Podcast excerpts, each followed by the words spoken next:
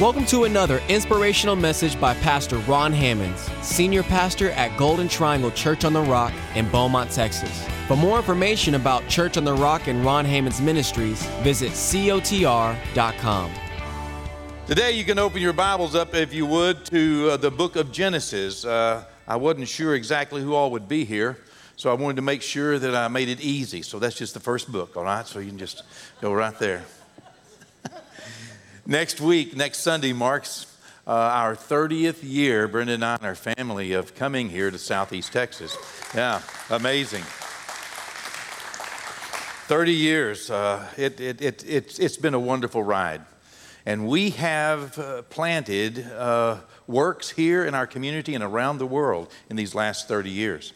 We have reached out in our communities with a dozen more churches. We've sent families out. And today, as we are meeting here, we have church family that's meeting literally all across Southeast Texas. I mean, we had a motorcycle church meet this morning that was birthed out of our church, a cowboy church meeting now. We have, you know, out in China, we have, uh, you know, church in Vidor and in, and in Groves and in, uh, you know, uh, Port Arthur. And, you know, we, we planted one in Bridge City and, and, uh, and uh, uh, in Jasper. Uh, we, we, uh, we, you know, uh, Conroe uh, from our church here, and uh, Sour Lake. ooh, gosh. Anyway, all over the place here in our communities. We have planted just the way you keep ahead of church splits is that you kind of identify those people that would like to do something else and you get them a leader and you send them out. And then, you know, it's, it's birthing churches instead of splitting church. That's a pretty good deal, isn't it? Yeah, that's the, that's the way you do it. And uh, no, it's like cell multiplication. Whenever we get full, we just you know, reach out and plant and birth another church or another ministry. On top of that, we have ministries all around the world. Today, because you care and because you have given and because you have uh, in, entrusted your heart and your service to the Lord, we have churches literally around the world. We've sent missionaries that are serving today from our church to Indonesia. They've been there now in Indonesia for, I don't know, uh, 8, 10, 12 years, you know, still just serving the Lord right there uh, uh, in, in, uh, in, give me the name of the town. Ken, do you remember? Merauke. I never. I want to say Maruki every time I read it. Merauke, and uh, then as well uh, in Thailand. You know, Pastor Ken and I ran across a, a, a, man who was in the ministry in Palestine, Texas, and he was a friend of ours, and he was quitting the ministry and just felt like he had just, just lost out. He, he, he just didn't know what to do, and he was just quitting the ministry. And, and, and, and, uh, but we felt he was called to the Lord, and so we challenged him, and, and uh, you know, ended up uh, you uh, ordained him, and we sent him 20 years ago to Thailand. He and his wife, they are still there serving in Thailand today. Great church, great works, great ministry, you know, uh, uh, women's home outreach. Hear from our church. You support them. You support Johannes uh, uh, there in Indonesia. You support them in, in, in, Thailand. You know, um, gosh, we, we, we from Russia to where we're going soon. Pastor Robert and Charlotte and I are going next month to Russia. We're going there to, uh, to see the churches that uh, they, uh, we, we sent them 25 years ago. Is it 25?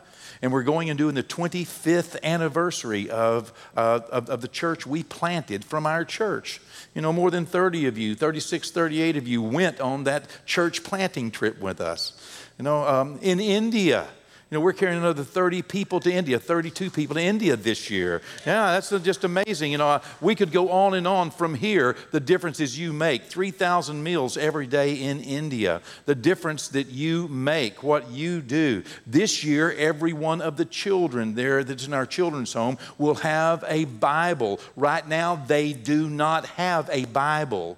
They don't. But our children this year took up money this year and paid, already sent it over, and we will be handing every one of the children a Bible. And some of them have been living there for five, seven, ten, twelve years without a Bible in our children's home. And, uh, you know, it's, it's uh, uh, you know, we bought them shoes last year. Our children bought them shoes last year. You know, these are the things that make a difference. You know, I, I don't know how many thousand eggs that uh, Darren and Susan were able to raise for them this per month this year, but thanks, Darren and Susan. They're, uh, you know, uh, they were short on eggs even though we did like 18,000 eggs a month there. And so, uh, isn't that amazing? Um, it's just amazing what we do together that would not be done. Don't think it would be done if you were not involved. From Kenya, East Africa, Vietnam, to you know, uh, the radio station that's broadcasting every day, not only into the Arab world, but another radio station that's broadcasting into Laos, Cambodia every day, the gospel of Jesus Christ, 24 hours a day, seven days a week. You paid for that. Yeah. Thank you. Thank you so very, very much. You make a difference around the world. And so, uh, you know, uh, our 30 years, uh, let me tell you what, in 30 years, we've left it better than we found it. Okay? And that was my goal. That's what I told the Lord. I want to leave it. I want to leave every person, even, you know, even if they end up not liking me, I want to leave them better than I found them. You know? And we have accomplished that. It's my hope and prayer that I'll do another 30 years. Okay? Yeah, why not? You might say that's a long time, Pastor. Well, I have a friend named Leonard Gardner. He's come and preach for us here. He started a church up in uh, Wisconsin, no, Michigan, Detroit, Michigan, and he pastored it for 54 years before God called him on the mission field. So I have at least another 24 to reach that goal. Okay?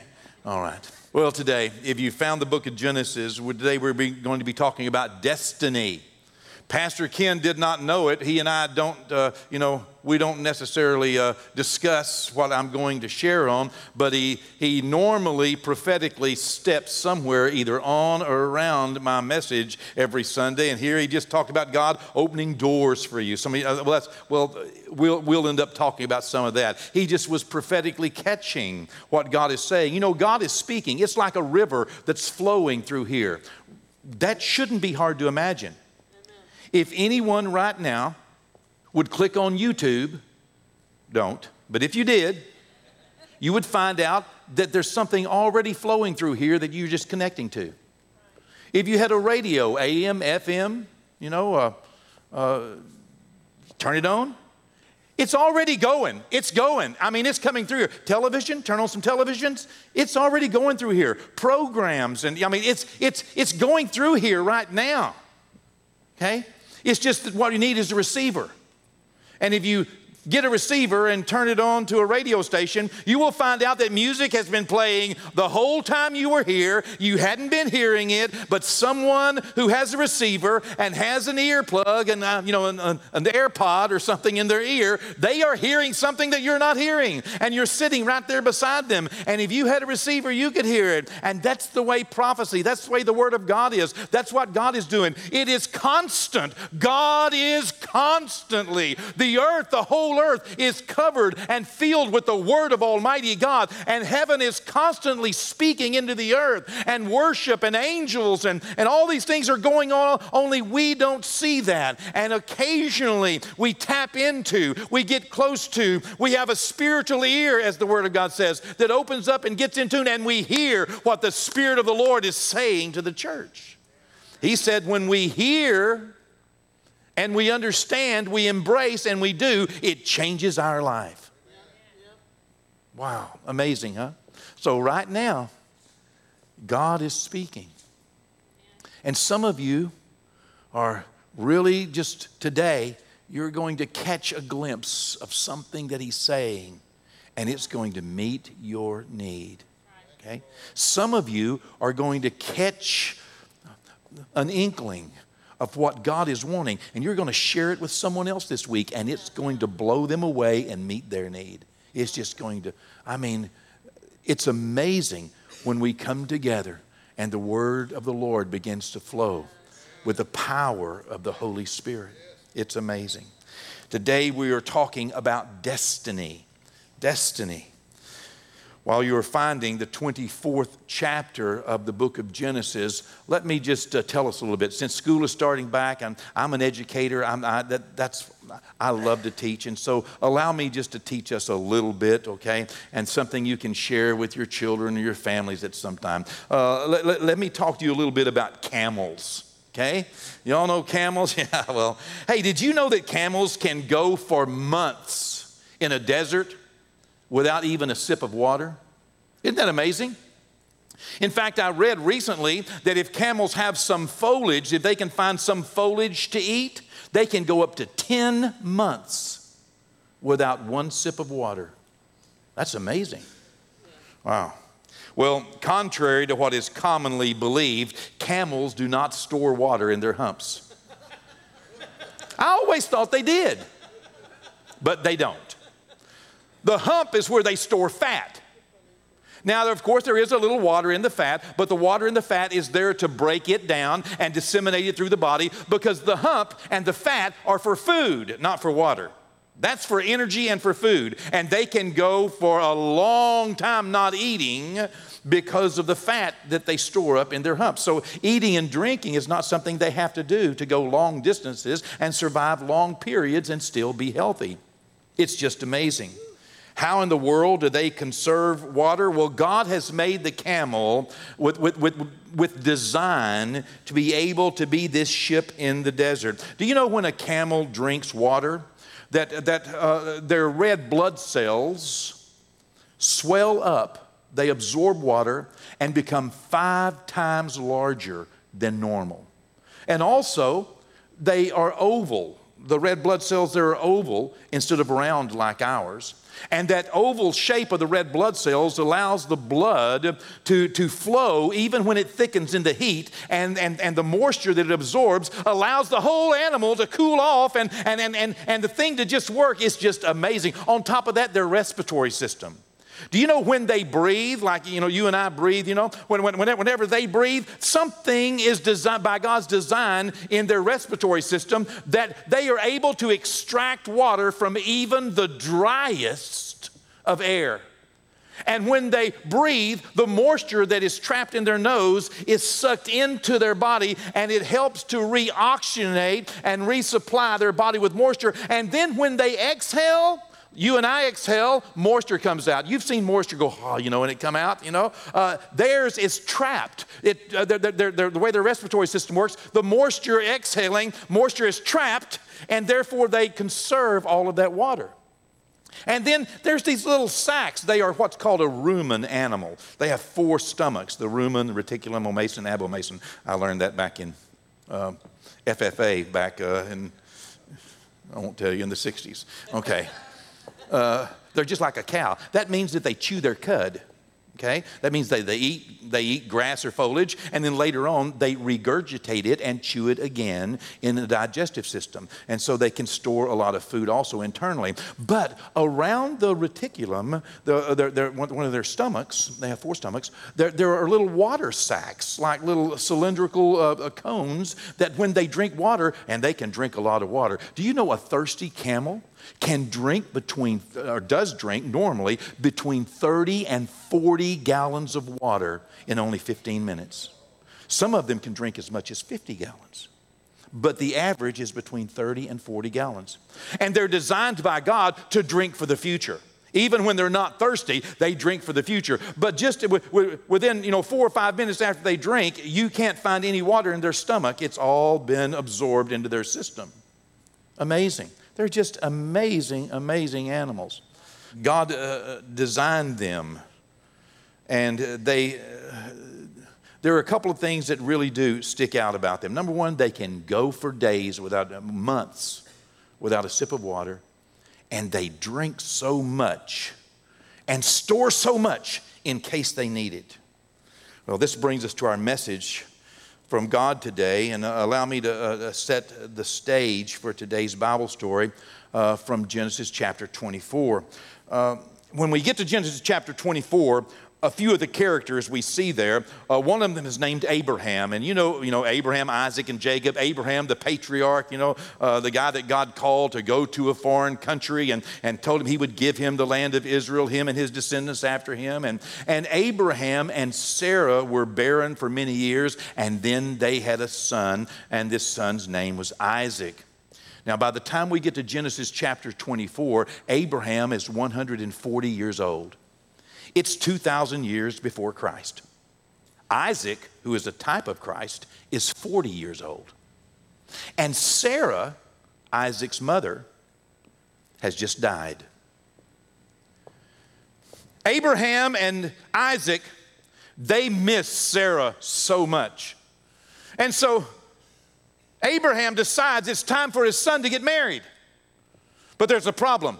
Abraham lives in the land of Canaan, and, and the Canaanites worship false gods, and he does not want his son marrying a woman who worships false gods and bringing false gods and idols into his household because he knows that his son Abraham is chosen by God to bear the covenant of Jehovah.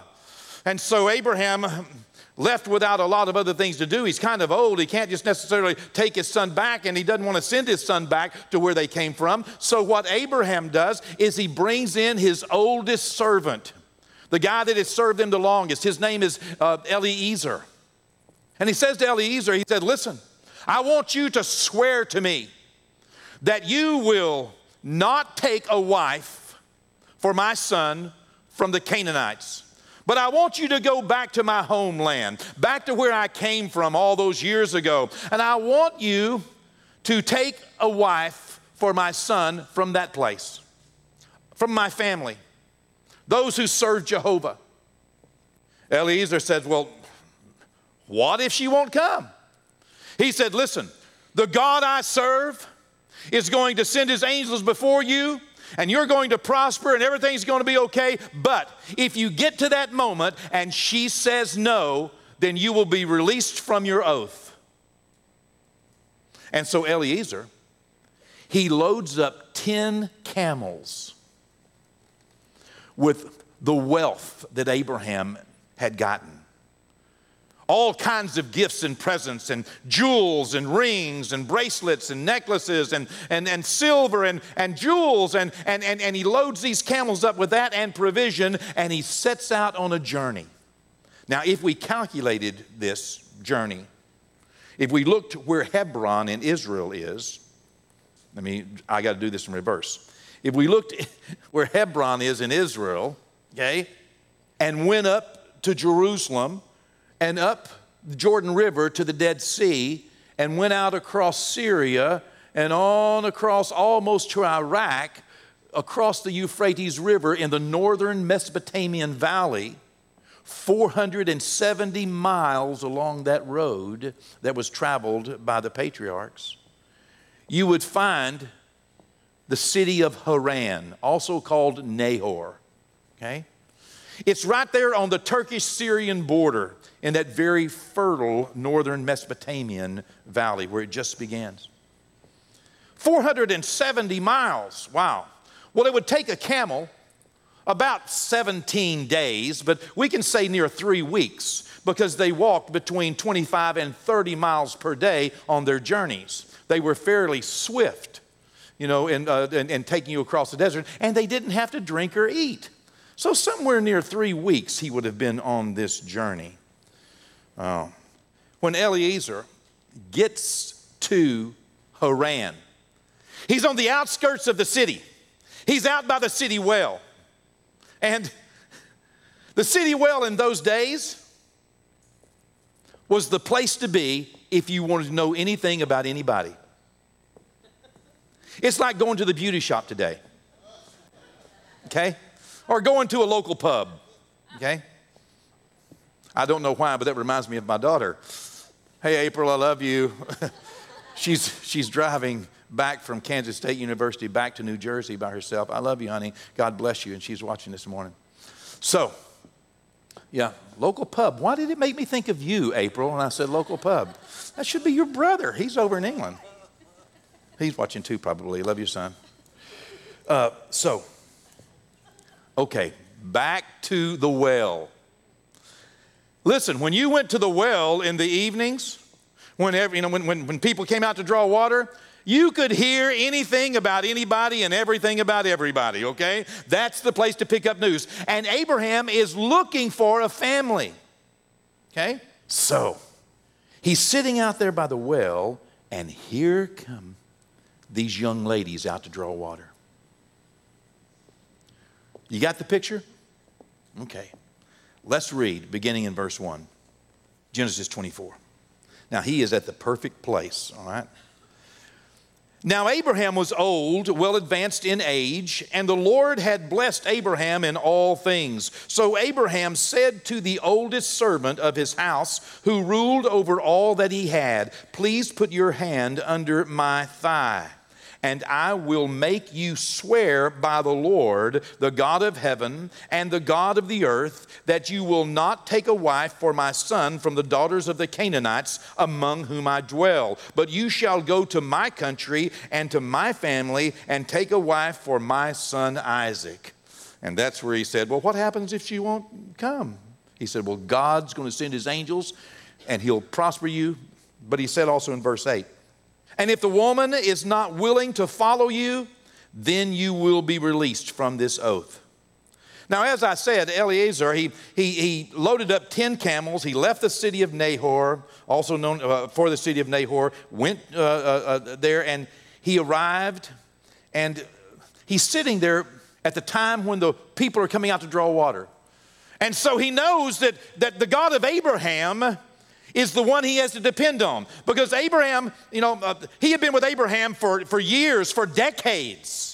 And he had watched God lead Abraham and speak to Abraham and deliver Abraham and do miracles for Abraham. So he knows the God of Abraham is powerful. And so here he decides, I'm going to pray to the God of Abraham.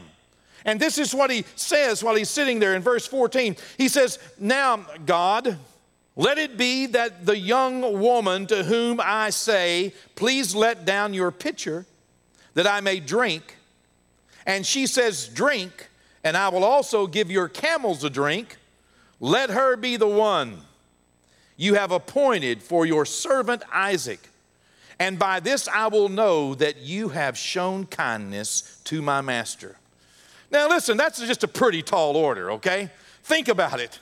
That's a pretty tall order. Jordan, he's asking God to show him a woman that, first of all, is going to give this traveler the time of day and a drink of water, and then of her own accord, her own volition, just of her own thought, that she's going to offer to pour water and let his camels drink. Remembering, there are 10 camels, and they drink between 30 and 40 gallons of water each. Where in the world is God going to find a woman like that? Hello? Whew. Especially an unmarried teenager. Pretty tall order. Well, next verse, verse 15. And it happened before Eliezer had finished speaking to God that behold, Rebekah, who was born to Bethuel, son of Milcah, the wife of Nahor, Abraham's brother, came out with her pitcher on her shoulder. Now the young woman, young woman was very beautiful to behold, a virgin. No man had known her. And she went down to the well, filled her pitcher, and came up. Verse 17. Now the servant ran to meet her and said, Please let me drink a little water from your pitcher. So she said, Drink, my lord. Then she quickly let her pitcher down to her hand and gave him a drink. Oh, that's kind. And when she had finished giving him a drink, she said, I will draw water for your camels also until they have finished drinking. That was, I mean, that was more than he asked for. Rebecca didn't just offer to give the camels a drink, she committed herself to drawing water until all 10 of them had drank all they wanted. Now, camels, by God's nature, are drinking for the future. She knew that. These are future drinkers. It didn't matter whether they had just had a drink at the last stop. These camels are going to tank up with everything they can fresh water from a well that I'm not drinking from some old pond or, you know, some, some you know, oasis. My oh, they drink 30 to 40 gallons. Now, if a person, I calculated this, if a person continued to draw and was drawing with a two gallon bucket, Now that's pretty good. That's, you know, 16 pounds or better. Now, the reason I know this is because I was raised in a home on a small farm, and we always had animals few cows, few horses, chickens, pigs, always. And it was my job as a young boy to draw water. I had to draw water at the well, and then I had to go and dump the water in the trough away from the well because you don't let your animals close to the well because they will contaminate the well. Okay? So, where the animals drink and where the well is, are two different places. We learned that in Mexico, didn't we, uh, Darren? Drilling water wells. We don't drill near where they have an outhouse. okay? So, here, this young lady is going to go draw water, and two gallons is a pretty good bit. And then she would have to take it to the trough and pour it in the trough and come back. I imagine that if she ran, she might could do one bucket a minute. And I don't think that's possible, but if she did one bucket a minute, I calculated it would take her more than three and a half hours of constant nonstop drawing and running and pouring and running back and drawing. And, you know, it depends on how deep the well was. Now, that's a lot of work. She didn't just meet the minimum criteria of, of, of, the wife that Eliezer was hoping to find for his master's son. She far exceeded his, mine, and everybody else's expectations. Verse 20. Then Rebekah quickly emptied her pitcher into the trough, and look, she ran back to the well. That, that shows distance here. And she's going to do this conceivably for hours. And she drew water for all his camels. Well, during the process, it doesn't seem that Eliezer is helping her with the water situation. But he is questioning her here and there, and he finds out that she is from the family of Abraham, that she is like Abraham's great, great, great niece, and, and a, a amazing. Oh my goodness, this is the family I'm looking for. And so he gives her some, some jewelry and, and it just amazes her. And then she says, Listen, won't you come back, you know, to our home and meet the family? And he said, Great. And he went back and he gave them gifts and he began to tell them of all that God had done for Abraham. And they knew, knew Abraham. Abraham had lived in Haran back uh, 75 years ago and, uh, you know, 65 years ago. And, and you know, they, they, they, they uh, uh whoa, he has been been blessed in this land and he has a son. And, and, and, and then Eliezer began to tell him, Let me tell you what I'm doing here. I came on a mission to find a wife for Abraham's son, Isaac. And, and I went to this well and I prayed and I said, God, you know, if there comes a woman out that's willing to give me a drink and then she says that she'll, you know, uh, draw for the camels, uh, well, that's the one. And that happened. And, you know, uh, her brother, Rebecca's brother named Laban, and her mother. Her mother was the head of the house at this time, it says. It was her mother's household. They both listen and they are in awe. Who can deny that Almighty God has chosen this woman? I mean, this, this was a God thing. It was big, it was amazing, it was miraculous. Yet, they had one question The question they had was it was not, is this God? It was not, is this awesome? It was not, you know, the one question they had was, well, does she want to? Is she willing to go? You see, because that's what it comes down to. Sometimes people can have a lot of answers and even know it's God and understand they're in the middle of a miraculous moment. But yet, the question that each one of us face is well, do we really want to? Are we going to?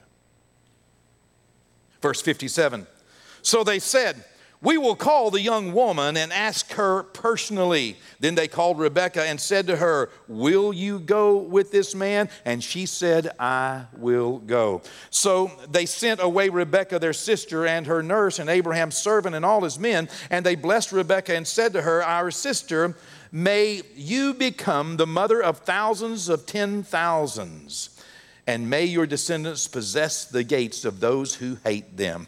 Then Rebekah and her maids arose, and they rode on the camels and followed the man. So the servant took Rebekah and departed. Wow. Now I'm going to just tell you that I believe with all of my heart that Rebekah was special. She was a child of destiny she had a calling of God upon her life. Very specific, very special, chosen by God for this moment. She was unaware of it. Her mom was not aware of it. Her brother was not aware of it. You know, uh, Eliezer was not aware of it. I mean, no one knew it. She didn't know it. But yet, the hand of God was upon her. She was special. She had a calling. She had a destiny. She had a purpose. There was something that God wanted her to do, that, that He wanted her to do it more than anyone else, and she was better at it. She had been prepared. She had been positioned, but yet it was still up to her whether she would do it or not. She was a child of destiny, and so are you no less. Rebecca is the greatest picture, the greatest representation in the Old Testament of the New Testament church. We being the bride of Christ. But yet, every one of us, Jesus said, we stand in a greater place than any one of those characters in the Old Testament could stand. Because as she represents the bride of Christ, we are the bride of Christ. Even more special than Jesus said, more special even than his mother, Mary. That's what he said. You are called by God. You may not know it, your mother may not know it, your brother may not know it, no one in your world may know it, but you are being prepared and you are being positioned. Don't think that you aren't. There's something that you can do, that you have been called to do, that you have been prepared to do. And you, there's something God wants you to do that you can do better than anyone else. And for her, thousands of millions of lives depended on her saying yes. How many eternities depend on you saying yes? You see, God, without our knowledge, has made each one of us special in His own plan. He has this big plan, you know, and like the the poor widow woman, the widow of Zarephath, if you read 1 Kings 17. In 1 Kings 17, this poor widow woman, she was facing a challenge. The prophet Elijah came through her town and he looked like just a bum, just a, just a homeless bum. And yet he said to her, he said, If you will make me a cake from the last bit of your oil and meal, instead of giving it to your son, if you will give me your last meal, if you will give me your son's last meal, then God is miraculously going to take care of you. Now, let me tell you, if she had come to my office for counsel, I would have told her, forget it, don't do it. If she had called and uh, shouted out to you or called you, you would have told her, no.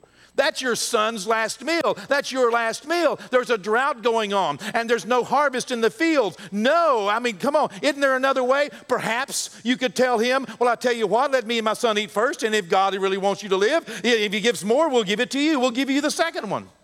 I mean, there's all kinds of things I could think about, but you see, that widow woman in Zarephath didn't think about any of those things because there was something on the inside of her. There was something turning on the inside of her. Something had been happening here. Destiny was crying out to her. And whenever the prophet gave her a chance, whenever he opened up a door and said, This is your opportunity, on the inside of that widow of Zarephath, something in here said, Yes, that's my chance. It's the voice of God. He awakened the command of God in her life, and she stepped out in faith and did something that no one else would have imagined was reasonable or practical or spiritual.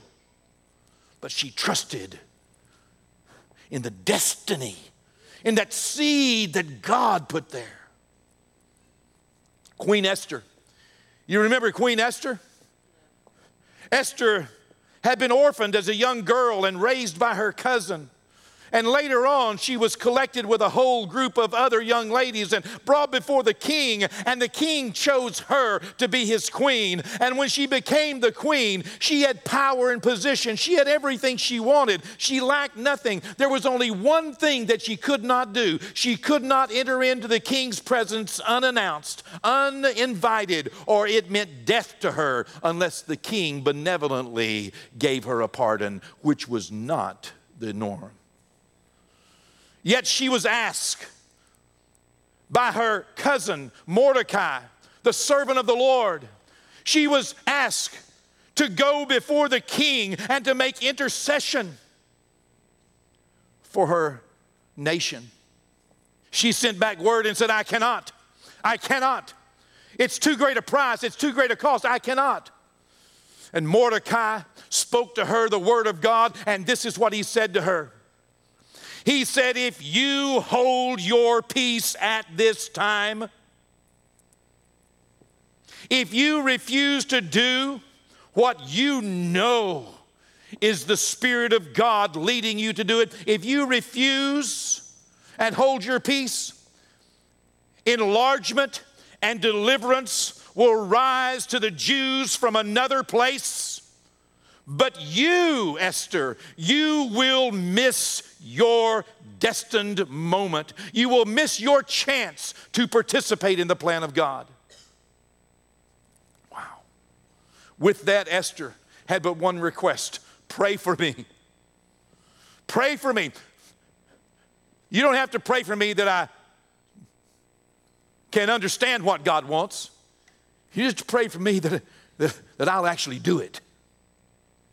And that's where many of us are in moments whenever doors of destiny and opportunity open up for us, something that God wants us to do. It could be witnessing to a neighbor. It could be sharing the love of Christ to, to someone. you know, uh, you might be like Rebecca, like Queen Esther. Rebecca was in a very good place. She was wealthy. She was from a well to do family. She had it all. She didn't have to do anything. She could have lived her life out in, in comfort and, and convenience. And, and, and, you know, she, she was not in need. God wasn't looking through, you know, the trash piles of life trying to find somebody who will serve him because they're not educated and don't have any better sense. That's a picture that the world has about the church. God was looking, just like He was looking in the palace, just like He was looking there at Rebecca from this well to do family. She had everything going for her. Stepping out of where she was into the unknown was a challenge, but yet on the inside of her, she felt like God was opening a door. Perhaps she had dreamed as a young girl that something, no, perhaps she had caught glimpses of something better, a different life. Maybe she had an inkling or, or, or some, you know, a, a twinge, uh, you know, a glimpse of whatever. You know, you know what I'm talking about? Because the airwaves are filled with the Word of God. And many times we're, we're, we're sitting in our silence, we're driving down the road, we wake in the morning, or, or, or, or, we're you know, eating our lunch, and all of a sudden we catch a glimpse of something that we're not living, something that, that, that that's not yet, something that's greater, something that's calling us on. When the door opens and you know it, you have a choice to make. Do I step through? Do I trust God with my life? You see, you're the only one who can know the will of God for your life. No one else can. God had prepared and positioned Rebekah. No doubt he had been working in her life all of her life because when we come to know her in the 24th chapter of Genesis, she is already a kind and caring, hardworking woman willing to trust God and to step out into a future that she cannot control, that something she's never experienced, something she's never known. You see, God had prepared her, even though she was perhaps unaware. Yet, she had been led to a moment in life when a door of opportunity was open, a door of destiny was open to her. Why was it open to her? Because number one, she was where she should be. Let me encourage you. You need to be where you should be in life. Don't don't trade partying and running around. And, you know, Eliezer did not go to the nightclubs looking for a wife for Isaac. Hello? This is some good stuff. Okay? She was where she should be. What was she? She was engaged with family. That's what he was looking for. He had been sent out to look for family. She, number two, was doing what she should be doing. She was busy about the common chores of life. Never underestimate the normal day in, day out, humdrum, ordinary things of life. For it, it, it, it's the ordinary things that prepare us for the extraordinary things. If we cannot be great in our ordinary, we will never qualify for extraordinary opportunities. Just ask, you know, Captain Sully, who landed the plane out in, in you know, in, in, in New York in the Hudson River, was it? Yeah, yeah. You remember what he said?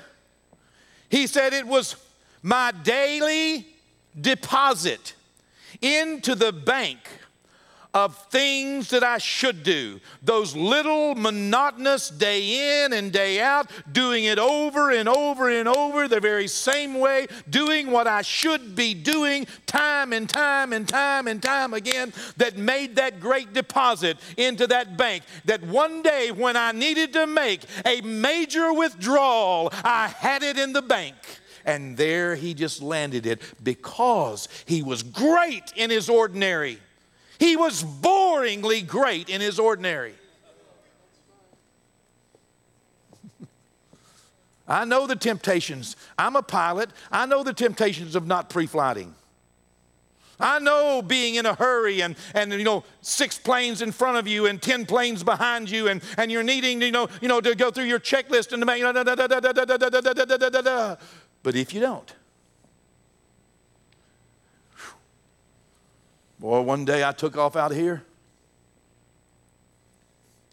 I was doing about 120 miles an hour when I got, I, I, was about four foot off the ground, got to the end of the runway, and I just pulled it up. When I went through 80 feet, that engine went and stopped. It was no time at that point to go through my emergency checklist, try to remember what it was. I'd gone through that on the ground, on the ground, on the ground, over and over and over, hangar flying, hangar flying, hangar flying. And what I did was, I told uh, a guy was with me, I said, You got the radio, I got the plane. He called an emergency, and I just pulled that plane just about as steep as I could get it.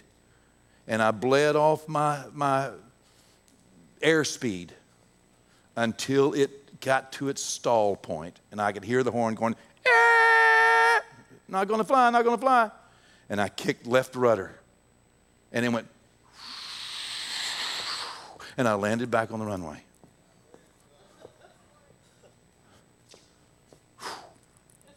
Textbook.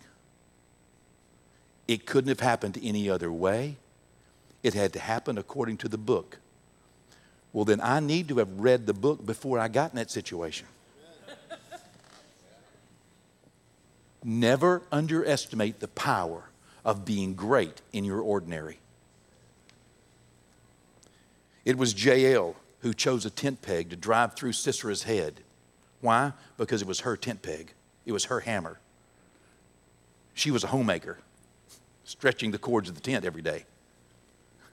That's why, with one blow, that's all it took. Because she was great in her ordinary, she qualified for extraordinary. Be found doing what you should be doing, busy about the common chores of life and the common duties of life. Rebecca was able to take advantage of her moment because she was content and productive. God was not looking for somebody that was unhappy with where they were to promote them. That just doesn't happen. You know? I don't, I don't go around my business looking for the most unhappy person to, to, to promote them, to give them a raise. Hello? Yeah. For years, with the largest employer in my hometown, for 19 years. I didn't go around looking for the most unproductive, aggravated, frustrated, irritated, contentious person and make them the manager. I wasn't doing that.